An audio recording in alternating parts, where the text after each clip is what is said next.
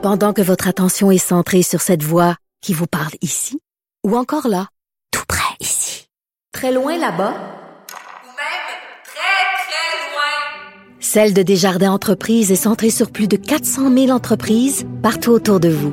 Depuis plus de 120 ans, nos équipes dédiées accompagnent les entrepreneurs d'ici à chaque étape pour qu'ils puissent rester centrés sur ce qui compte, la croissance de leur entreprise.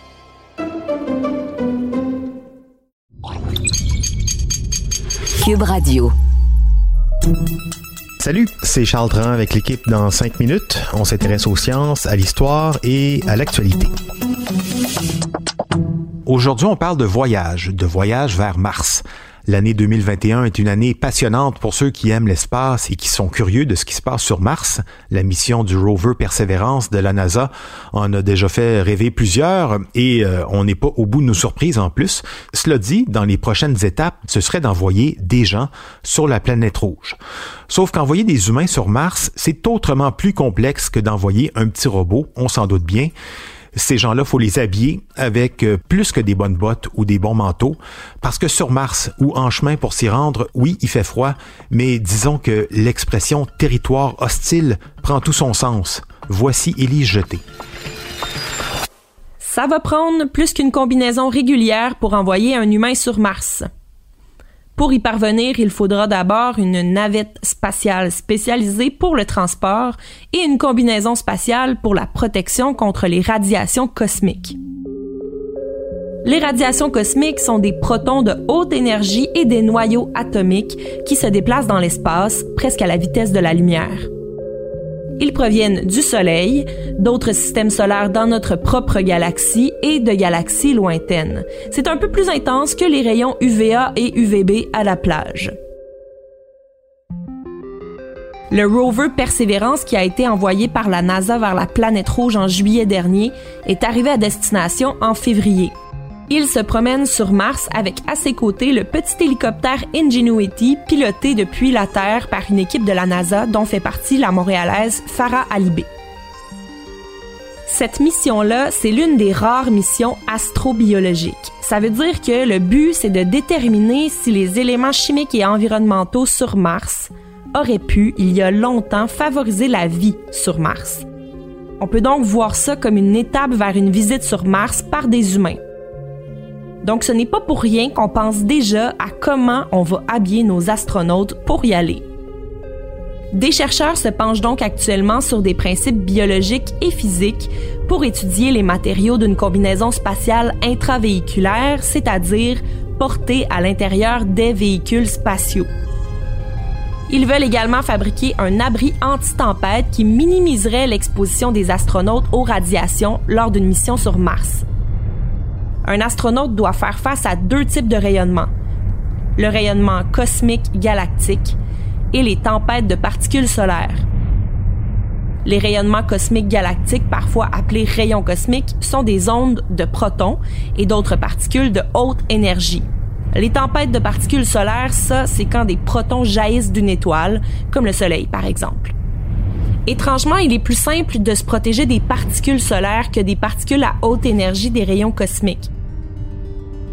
La raison est simple, en ce moment, les rayons cosmiques pourraient pénétrer dans tous les matériaux de protection qu'on connaît et qu'on utilise pour s'habiller avant d'aller dans l'espace.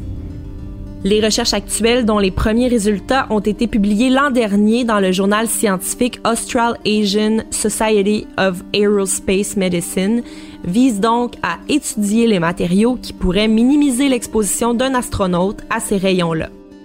Pour trouver une solution, les chercheurs de la NASA utilisent l'outil de modélisation du rayonnement spatial Oltaris, qui permet de simuler l'exposition au rayonnement.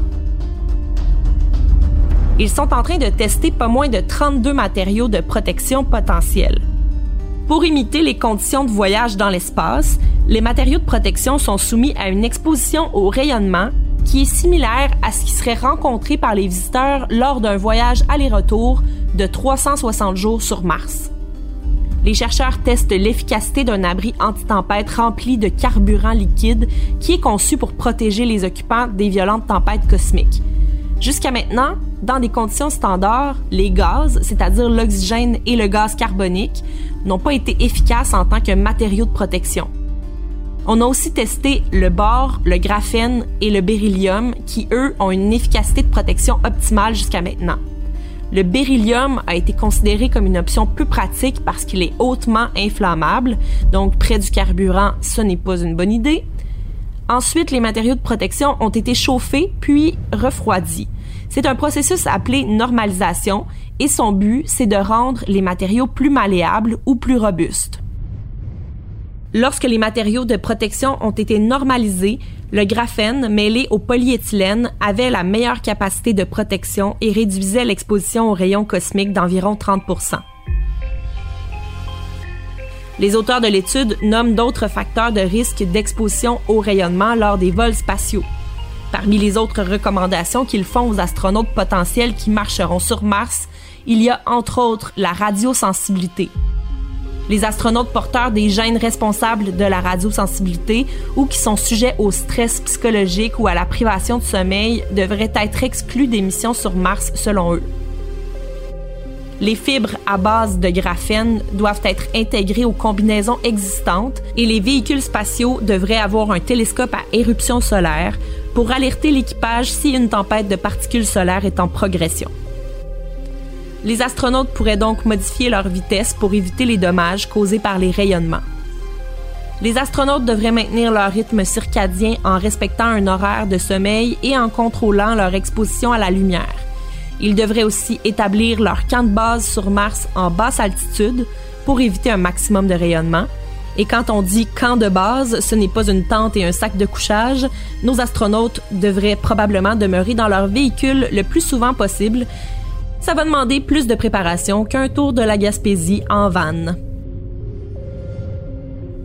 Ouais, parce que dans l'espace ou sur Mars, une petite laine pour le soir, c'est pas suffisant, faut croire.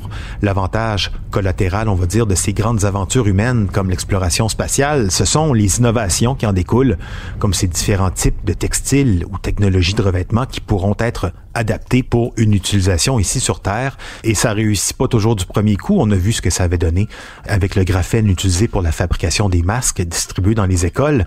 C'est pas toujours au point, mais ça viendra sans doute. Merci, Élie Jeté. C'était en cinq minutes.